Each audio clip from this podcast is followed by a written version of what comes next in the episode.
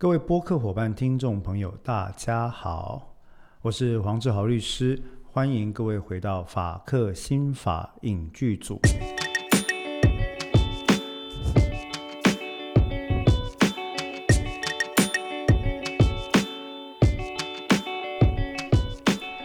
法律的过客，心理的司法。我们在法克新法影剧组里面呢，希望透过从流行文化里面的电影、电视以及文学作品，来跟大家每定期一段时间分享一下有关于司法心理学以及司法上面的一些比较重要的议题。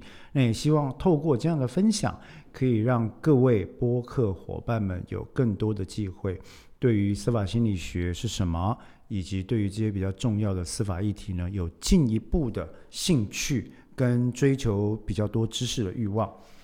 好的，那么我们在前次的第零集里面呢，呃，如果各位还没有听的话，请赶快去收听啊，记得要这个订阅按小铃铛哈。我诶，我不确定有没有订阅加小铃铛，但是我们应该会在各大平台都上这个节目啊，所以记得要订阅。那我们会定期更新，因为反正你知道每一集大概就三十分钟，我们尽量控制了，因为。各位知道吗？做我们这一行的律师哦，比较高危了，就话比较多一点哈。那但是我会尽量控制在三十分钟以内，就大概就是各位吃早餐的时光或者通勤的时光，那让我们来可以来陪伴各位哈。那在上次第零集里面呢，其实我们有跟大家提到说，我们在第一集啊会来讨论一部老电影。那这部电影是真的蛮老啊，是真的很老啊。诶，他在我出生之前就已经拍了。那这电影呢是欧贝啊，是黑白的啊。那这个电影呢，为什么我们在老电影拿出来谈呢？其实呃，应该说这部电影第一个啊，它对我或者甚至说对呃英美国家一整个世代法律人的影响哈，包括美国现任最高法院的女性大法官。呃，Justice Sotomayor 哦，索托迈亚法官在内，都造成了非常大的震撼跟影响，也让他们决定从事法律这条不归路哦，不归 法律真的蛮痛苦的，从事法律的不归路哈。那所以这是他的第一个他的贡献。那第二个，其实他也在当年以一个小成本的制作哈，居然可以得到这么大的一个呃回馈。呃，一个回响啊，有这么大的艺术价值，也遭到认，也被大家认可。那么这部电影呢，就是《Twelve Angry Men》十二怒汉。十二怒汉这个电影呢，其实在这个时间来谈呢，我我个人觉得在台湾是时间跟空间刚好的一个状况。为什么呢？呃，大概在最近吧，上个礼拜吧，这个蔡英文总统啊，五二零刚刚就职，对不对？那就职呢，免不了要去提供这个就职的演说了哈。那各位也先不要觉得说，哎呀，你就职演说哈，只要是政治人物都一样啦，就职演说没有新意啦等等，也先别这样。我们来检视一下，他上次他这一次的这个就职演说的内容，其实里面就有一段。专门在讲有关司法改革的问题，而在他的第一个任期里面呢，呃，也明白的点出司法改革会是他总统任期内来呃领导各个院啊各个相关的院行政部门、司法部门呢进行改革的一个重点。那到了第二任啊，其实他在第一任也组织了所谓的司法改革的一个国事会议。那我我本身也是一个参与该司法改革国事会议的演呃这个委员哈。到了这一任，其实还在谈这个问题，呃，可见好像改革诶呃没有没有改到哪里去了哈。但是应该说，这个也不是要奚落蔡总统了，只是说这个东西或者蔡或者奚落司法院了啊。这个东西其实意思它就是一个十年工程，十年看能不能有小成。哦，这就很不简单了。那就像教育一样啊。那无论如何呢，蔡总统在他这一次的这个就职演说里面，他也明白去提到有关司法改革。今年呢，啊，这一个任期里面，他最重要认识到的重点，应该就是国民参与审判制度在台湾的推动。那么，我们刚刚提到了这部一九五七年的老电影《十二怒汉》。就在讲人民参与审判。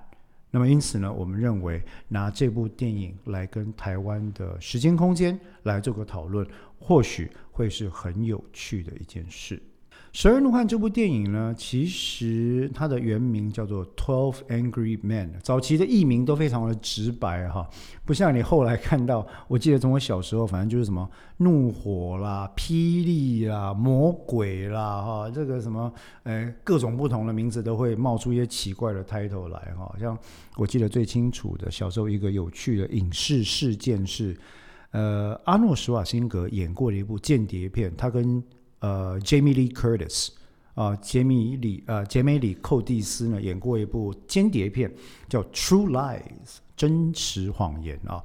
那么当年这部电影在台湾上映的时候，因为可能是因为片商担心叫《True Lies》没有人要看，结果就冠了一个名字叫做《魔鬼大地之真实谎言》，这听起来 其实还蛮怪的啊，《魔鬼大地的真实谎言》。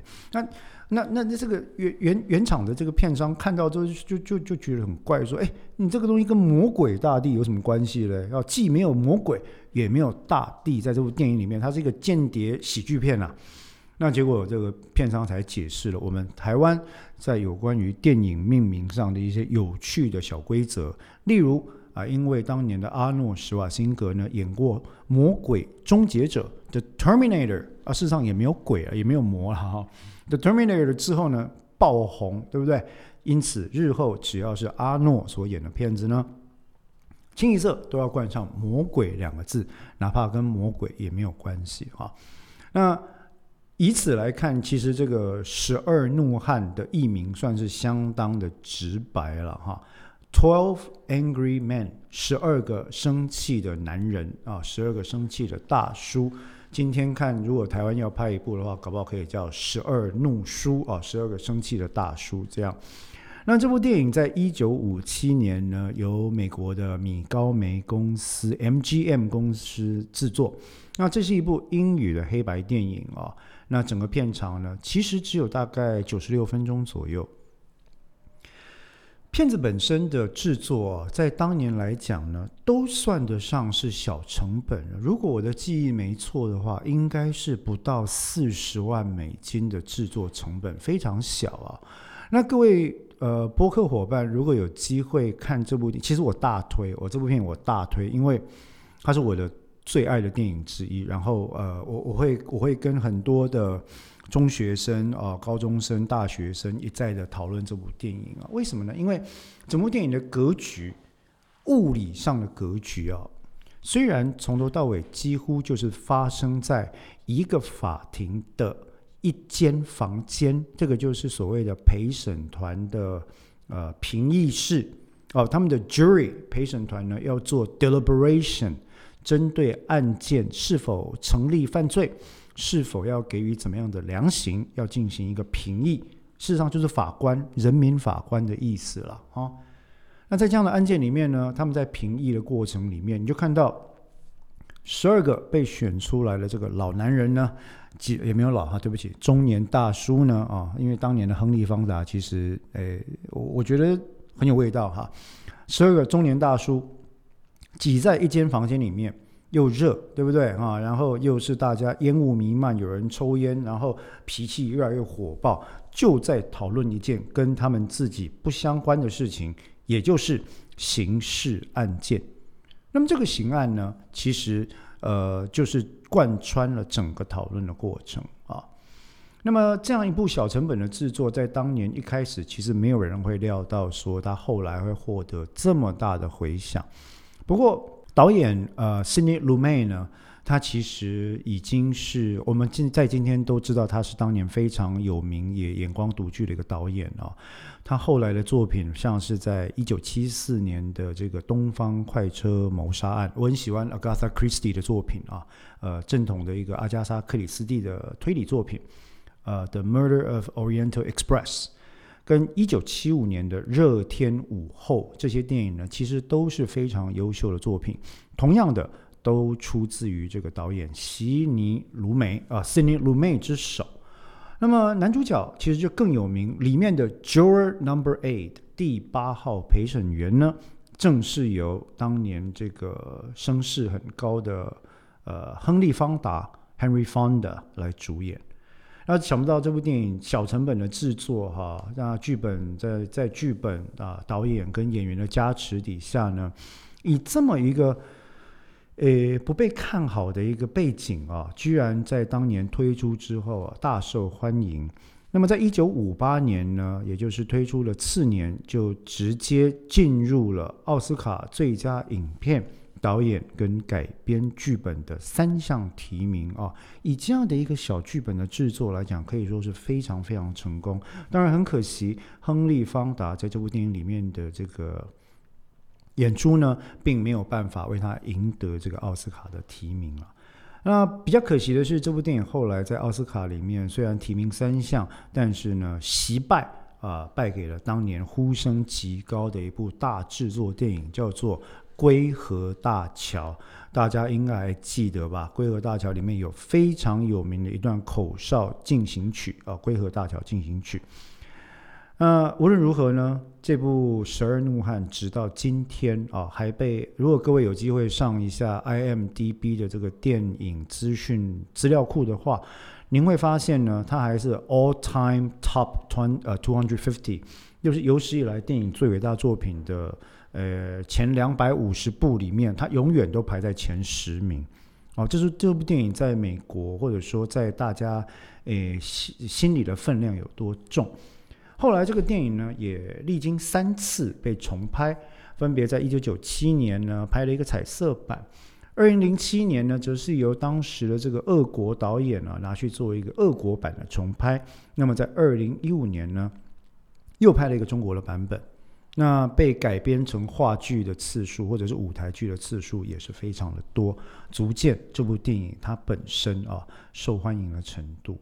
那当然，它会受到这么多的青睐，跟它以小制作跟单一场景进行了对人性最深刻的一个辩证啊，我我认为是有着相当的关系的。要不然，你你今用今天眼光来看啊，十二个这个老艺男，对不对哈？然后。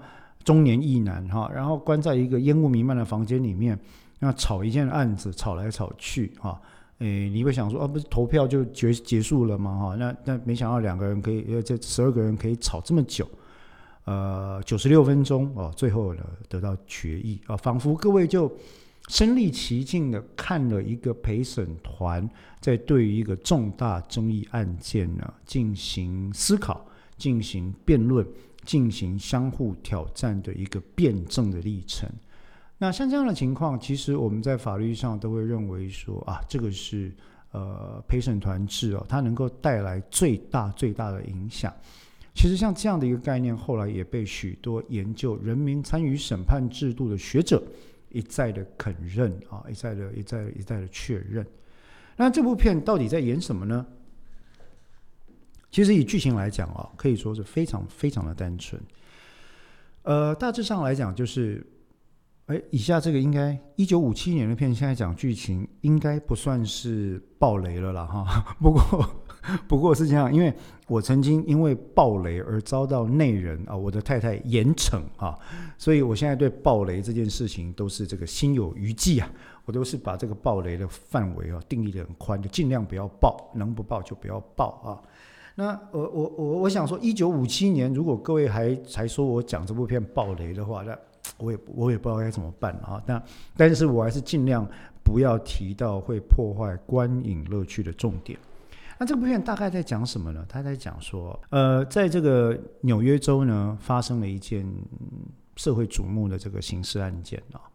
那所谓的这个社会瞩目呢，他们在英文叫做所谓的 high profile case 啊。High profile，大家就是社会啊、民意啊、舆论媒体的眼光，都经都一直不断的锁定的这样的一个犯罪行为。那么里面其实涉及了一个十八岁的一个青少年啊，那么他被控杀害他的父亲，哦，就所谓的 patricide 弑父。那在台湾呢，叫做呃杀害直系血亲尊亲属的罪名。被控弑父之后呢，那么在这个案件里面，法官很快的进入准备程序。那美国的司法程序其实一直跟台湾在刑事审理方面有重大的区别啊。呃，一个最重大的区别呢，除了陪审团制之外，第二个最重大的区别是，美国的刑事司法审理的程序采取全部集中审理原则。所谓的集中审理是，那么两造的检察官跟律师。事先交换完相关的证据啊，这个叫 discovery 啊，证据交换或者证据开示制度之后呢，就开始进行案件会议，跟审检辩三方，等于是审检辩三方来做一个这个。呃，一个 case arrangement meeting 或 docket meeting 啊，看法官定庭期。接下来安排的则是所谓的 pre-trial motions 跟 evidentiary hearings，包括证据庭，包括申请证据调查，包括排除证据、讨论证据能力等等等等这些所谓的审前程序。那么全部事情都处理完之后，他们才进行所谓的审判。而审判的程序呢，是集中。在法院陪审团，呃，用连续的时间从头到尾听检察官跟辩方的开审陈述 （open statement），听两造来针对证据进行攻防，进行各式各样的证据调查。那么听这个法院来指挥这个诉讼的进行，以及呢，最后直接在两造进行辩论完之后。把案件交到陪审团的手中，依据他们手里所有的这些证据来进行一个完整的讨论，决定案件审判的结果。那么刚刚讲到这个案子呢，涉及了一个十八岁的贫困的一个青少年啊，他被控弑父，杀害了爸爸。那法官把这个证据呢交给陪审团来进行评议的时候，也只是啊所谓的 instruction 提供给他们这个 instruction，告诉这个陪审团。Instruction 其实是在美国是刑事法律的一部分啊。那它只是什么呢？他说啊，我已经把证据交给你们了。那接下来判断这个案子杀人弑父罪啊，杀害呃直系血亲尊亲属的罪名是否成立，就由你们来进行啊。你们是人民的声音，对不对？那如果存在着合理怀疑的话，也就是 reasonable doubt 的话，那么各位你们就必须要判无罪。反之，你们如果认为没有任何合理怀疑存在了，也就是 beyond reasonable doubt 的话，那么判有罪。本案的被告呢，虽然是十八岁的青少年，他因为罪行重大，一样需要面对的是死刑啊。所以其实是相当重大的一个案件。那么这个时候被交到这个由十二个男性所组成的陪审团手上的有哪些证据呢？诶，证据大概是这样哈。其实你说一九五七年哈，我自己担任许多重大案件的刑事辩护律师，到今天来看呢，还有一个异常的熟悉感跟讽刺感。那么当时的起诉证据是这样的，那么其中几个主要的证据包括啊，有一个女的邻居作证，这个女的邻居作证说，哎，她从窗户啊看到这个青少年被告啊刺杀他父亲。接下来呢，有另外一个男的邻居作证说啊，听到被告呢有威胁要杀害他父亲，好像有争执了哈。然后呢，也有听到仿佛身体跌落地面的重物落地声。然后呢，这个呃男男生的这个邻居啊。他也透过了门孔，就是我们在门上会有小小那个窥视孔，有没有哈？那看出去，哎，说看到被告匆忙的跑过去这样子，那这两个是我们称之为证人类型的证据，也就是所谓的 eye witness，eye witness 啊，目击证人的证据，在法庭上是以 testimony 证言的方式来呈现，在台湾也是一样的哈。那有关于这个被告其他不利的证据呢？还有一些啊，例如说，过去这个青少年因为出身贫困嘛，哈，所以在这些比较贫穷的地区啊，难免常常会涉入一些呃暴力事件，所以被告曾经有过去施加过暴力行为的历史。其次呢，被告最近有买刀啊，买了这把刀呢，他自己承认有买刀啊。那买了这把刀呢，还跟犯罪现场所发现的这个刀具是同一个型的刀子。但是呢，这个被告说他的刀子丢了啊，他刀子丢了。那接下来下一个证据是唯一对于被告看起来有一点点帮助的证据，那就是什么？犯罪现场的刀子没有指纹啊，没有任何的物理基证存在。那这样子一个案子被交到陪审团的手中啊，那虽然说呢，法官有言者谆谆跟大家讲说，哎，你们如果有合理怀疑的话，就必须要判无罪哦，啊，那这个合理怀疑是什么意思呢？合理怀疑其实我们在法律上一般会认为说啊，当你对这个案件的构成要件啊，主要的这些犯罪细节。没有办法问出一个正常人都觉得，呃，有合理疑虑或的问题的时候啊，那这个就是所谓我们在讲所谓的 reasonable doubt 啊。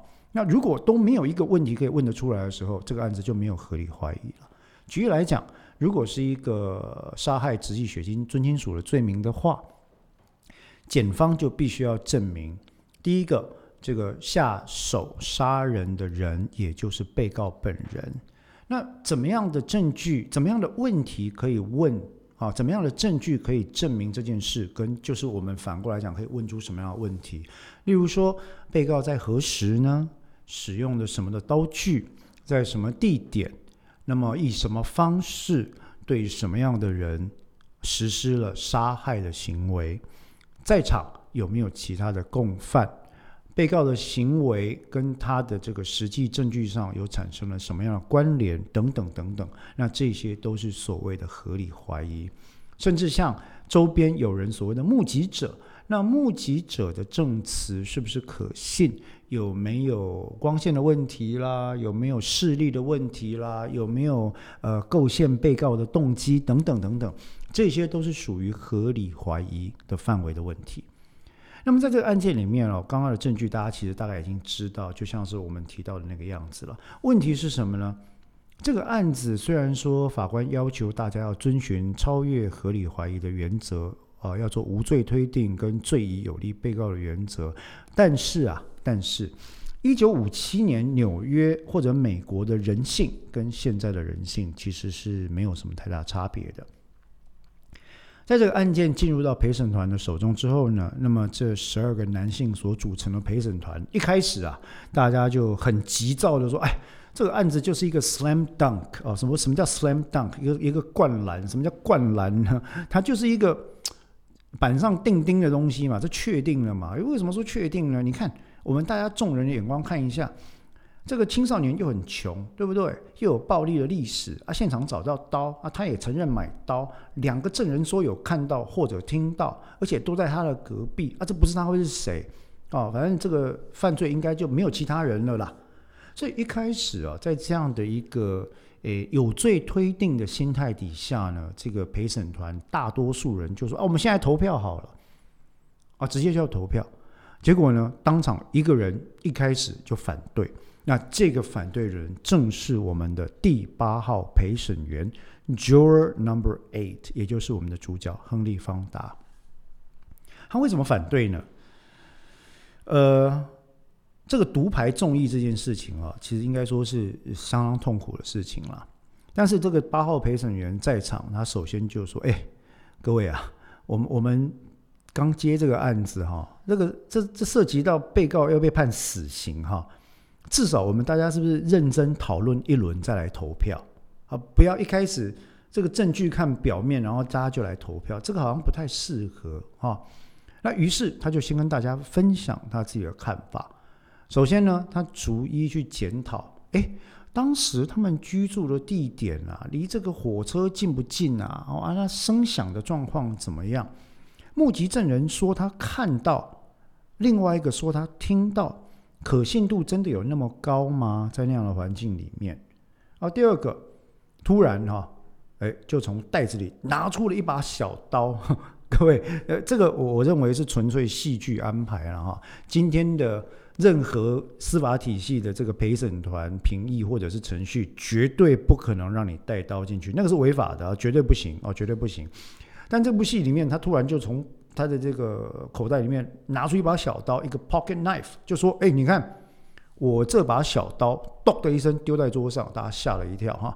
我这把小刀跟那个被告被控杀人的小刀也很像啊。”是不是啊？所以这种刀到处都买得到啊。那凭什么你们就可以确定说犯罪现场的刀就是被告本人所持有的刀？更何况刀上面没有指纹啊，被告的手也没有持刀留下的割伤的伤痕嘛。哦，所以他就跟大家讲说：“你看，我跟大家随便这样讲一下，我觉得问题还蛮多的。那难道这些不是合理怀疑吗？”啊，所以他在逐一说服之下，他说：“那我刚刚讲的那些，要不然我们再来投一次票。如果这一次还是你们十一个对我一个，那刚刚那些问题你们都觉得不重要的话，那就算了，我们就进行最终投票。要不然我们就好好讨论。那结果这一次一投之下，发现哎，多了一票，认为应该仔细讨论，也就是九号陪审员认为说，哎呀。”哎，讲的有道理啊！啊，好像事关重大，而且这个证据好像蛮多东西问得出问题来的，应该是要详加讨论。那后续讨论的历程我就不一一讲，我想这是各位的观影乐趣了哈。但是最后呢，在不断的辩证啊、吵架啦，讲的哦，公阿被玩 gay 被羞怕安尼哈。那因为。那个房间也很小啊，烟雾弥漫，然后大家又热，东西又难吃，对不对？我在美国做过陪审团审判啊，我我大概知道他们的状况哈。不断的进行争执、证据的检视，不断进行辩证哈，拿个人的经验出来的也有，拿他知道的知识出来的也有，检讨现场的声音啦、不在场证明啦、刀具的，通通都有。最后，终于大家纷纷一一的。改变意见啊，然后被告呢，最终拿到了无罪的判决啊！我再次声明了哈，虽然结局讲出来，但是我我不承认这是暴雷哈，因为这是一九五七年的片子，让 K 啊，拜托哈，一九五七年的片，如果你说我暴雷，那我真的没办法，好不好？那重点不在于被告获判无罪这件事哦，哦，这部片知道被告无罪，完全不影响重点，被告有罪或无罪不是重点，为什么这样讲？因为这部片的精彩之处就在这九十几分钟，十二个人之间的争执，跟最后进行审议的过程。那这部片哦，其实它伟大的地方就在这里。这个所谓的“十二怒汉”，你想想看，当年在一九五七年，以仅仅三十几万、四十万美金的制作成本，那坦白讲，当红明星吗？可以这样讲了哈，算是当红明星的，也就是主比较主要就亨利·方达。哦，那也没有动作，也没有悬疑，就是十二个人在开会讨论事情啊。这部片居然后来可以得到这么大的回响，一定有它的关键所在。那事实上来讲，如果我们以司法心理学的观点来看，没有错，这部片正好点出了就是人民参与审判究竟是为了什么样的目的而设置的这件事情。在司法心理学的范围里面呢，我们把司法决策 （judicial decision making） 这件事情呢，当做是一个非常重要的审判心理学的研究议题。那司法心理学其实包含了几个重大领域啊，大概我们会讲说，从一开始所谓的侦查心理学，呃，investigation psychology。到接下来，警务与公安心理学啊，跟 police 跟 public safety 相关的 psychology，到后来进行所谓的这个审判心理学啊，跟辩护啦，跟这个证据的认定啦，跟司法的决策啦，跟陪审团或者职业法官的这个思考方式有关的心理学。乃至于到最后，有关于矫治跟刑罚的心理学，the psychology of correction and capital sentence，那这些东西都是属于司法心理学研究的范围。那么，呃，《十二怒汉》这部片，它恰恰就在讨论人民作为审判主体，他所用审议式的民主啊，审议式就大家来讨论嘛，这叫审议式民主嘛，哈。嗯，所做成决策的一个非常重要的机制，就是陪审团制啊。好，有趣的问题是呢，如果看过这部电影啊，或者没看过，你一定刚刚一直听我讲十二个男的，十二个男的，片名就叫 Twelve Angry Men 嘛？为什么不是 Twelve Angry People 啊？女生跑去哪里了？为什么女生不能参与陪审团？其实各位这个问题还真的问对了。各位要理解，美国的陪审团制是这样。虽然女性早在大概一九二二零年代就已经取得了这个参与民主政治的权利啊，美国其实也是一个充满了歧视历史的国家哦，各样的歧视了哈。那可是呢，一直要到一九七五年这么晚，美国的女性才取得参与陪审团的权利。那这部电影既然是在一九五七年拍摄的，那呃之前拍摄的啊。恐怕当时没有女性的陪审员，这也是合理的。好，这第一点。那第二点，要先聊一聊我们这个十二怒汉里面的陪审团制，是不是就是今天蔡英文总统啊，跟司法院在呃蔡总统的就职演说啦，司法院的网站拼命要推的这个国民法官制度呢？答案是很有可能不是啊，很有可能不是。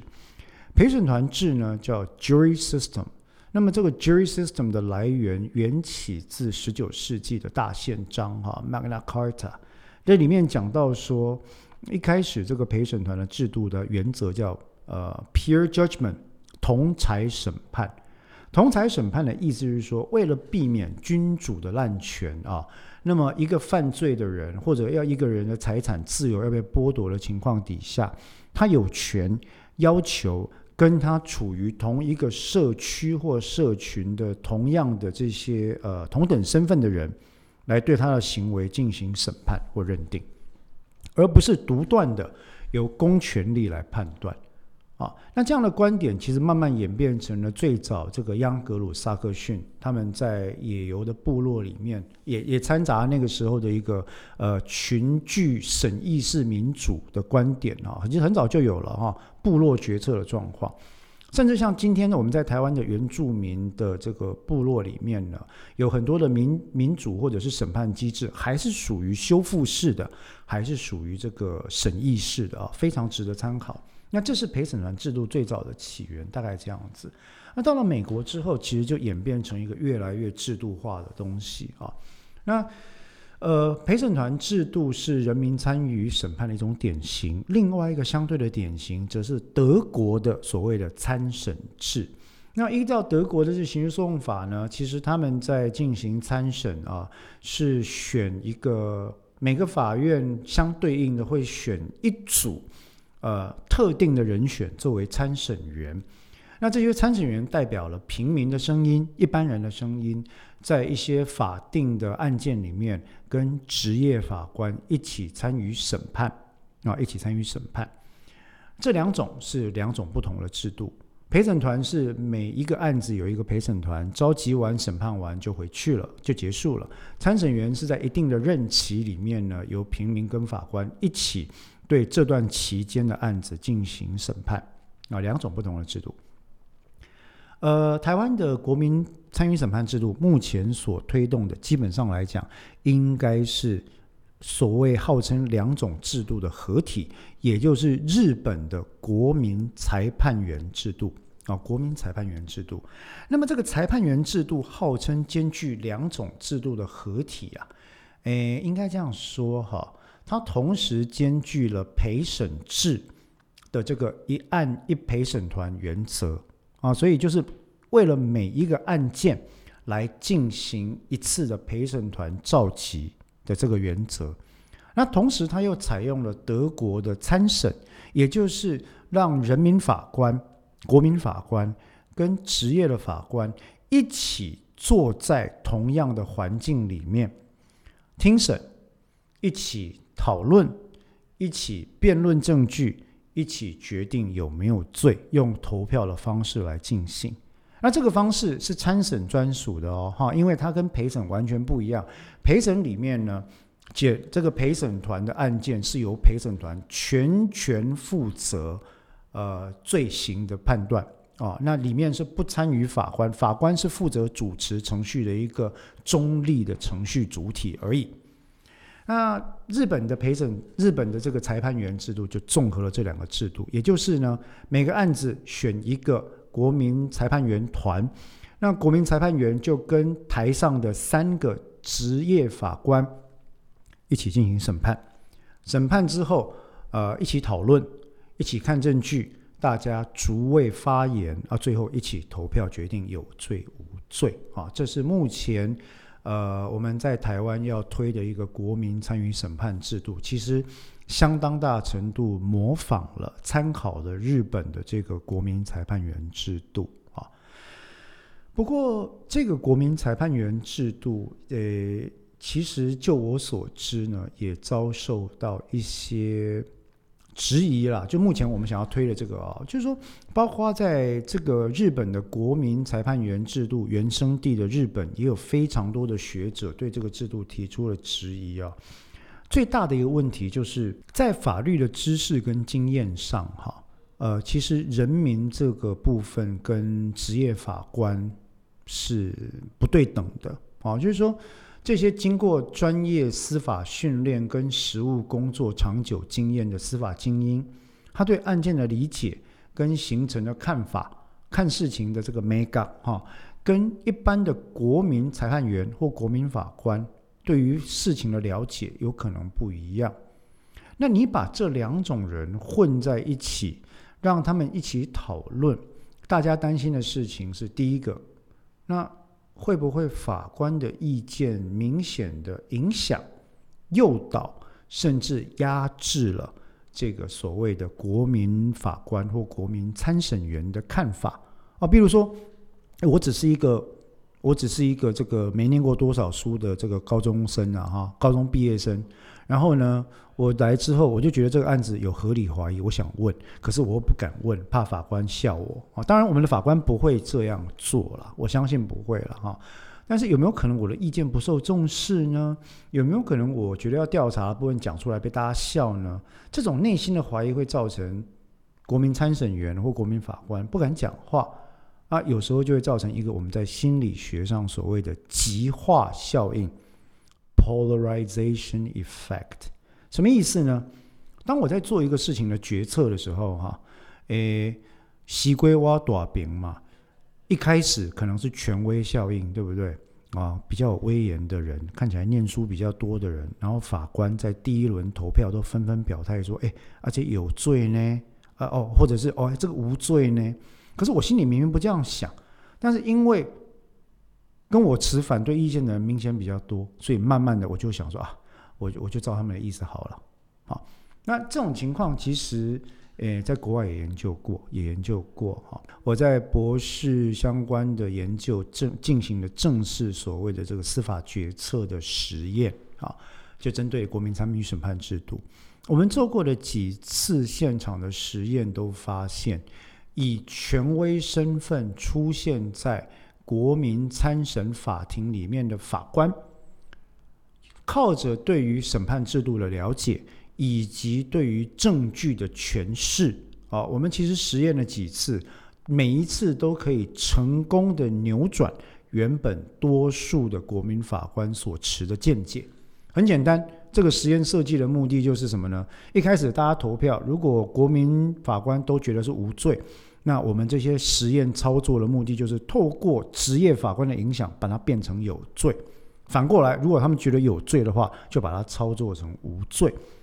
这个实验设计的目的，并不是各位要注意哦，不是为了去呃否定这个制度，或者是说，诶法官会这样做，绝对不是。我们要证明的是一个制度设计上的问题，那就是。人会不会因为比自己权威的形象，以及多数意见的压力，或者是自觉经验或知识上的落差，而屈从于屈从指的就是自己不同意，但是我还是同意了嘛，哈，而屈从于他人的看法。那我们的实验其实累次证明了结果，诶，做几次就成功几次啊。我们的实验永远可以拿到我们要的结果。那其实就这点来讲，我们是有点担心的啦。但无论如何啊，其实，在台湾即将预估在一百一十二年左右要实施这个国民参与审判刑事审判条例的前夕啊，听说目前司法院是已经确定要采这个日本制度啊，哈，当然他说他说是台湾独创了，然后应该就是拿日本制度来修改的一个制度哦，嗯。我我想是这样，每个制度都有好有坏哦。陪审团有很大的严重的问题啊，花钱啦、花成本啦、花时间啦等等，而且真正刑事案件里面能够适用到陪审团审判的，它也只有不到百分之五的案件哈。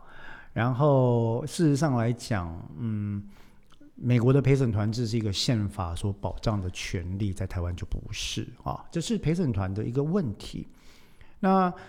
参审制有它的问题，就是我们刚刚讲到，这个参审员有可能跟台官法官多年相处下来太过默契，因此其实就失去了人民参与审判的原本的意义。那这个日本的制度呢？诶，我我自己知道，像关西大学哈，有一些日本的教授在研究的时候，其实就把日本自己的裁判员制度拿出来，呃，批判的相当的严厉啊，就是说，甚至有一个说法是说。他身兼了陪审制跟参审制的缺点啊，但是无论如何，我是觉得说，在进行一个制度之前，日本在决定采取制度之前，他做了将近十年的一个社会大型的一个试行实验啊。那如果说大家对这个有兴趣的话，我觉得其实也可以观察一下日后台湾的国民参与审判制度会怎么变迁，会怎么走。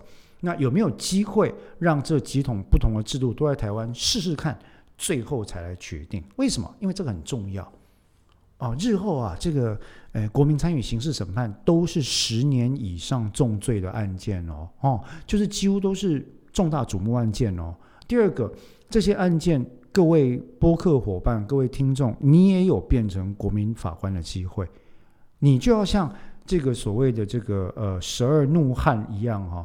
坐在房间里面去断人的生死，啊，只是说你身边有没有法官在发表他的意见而已。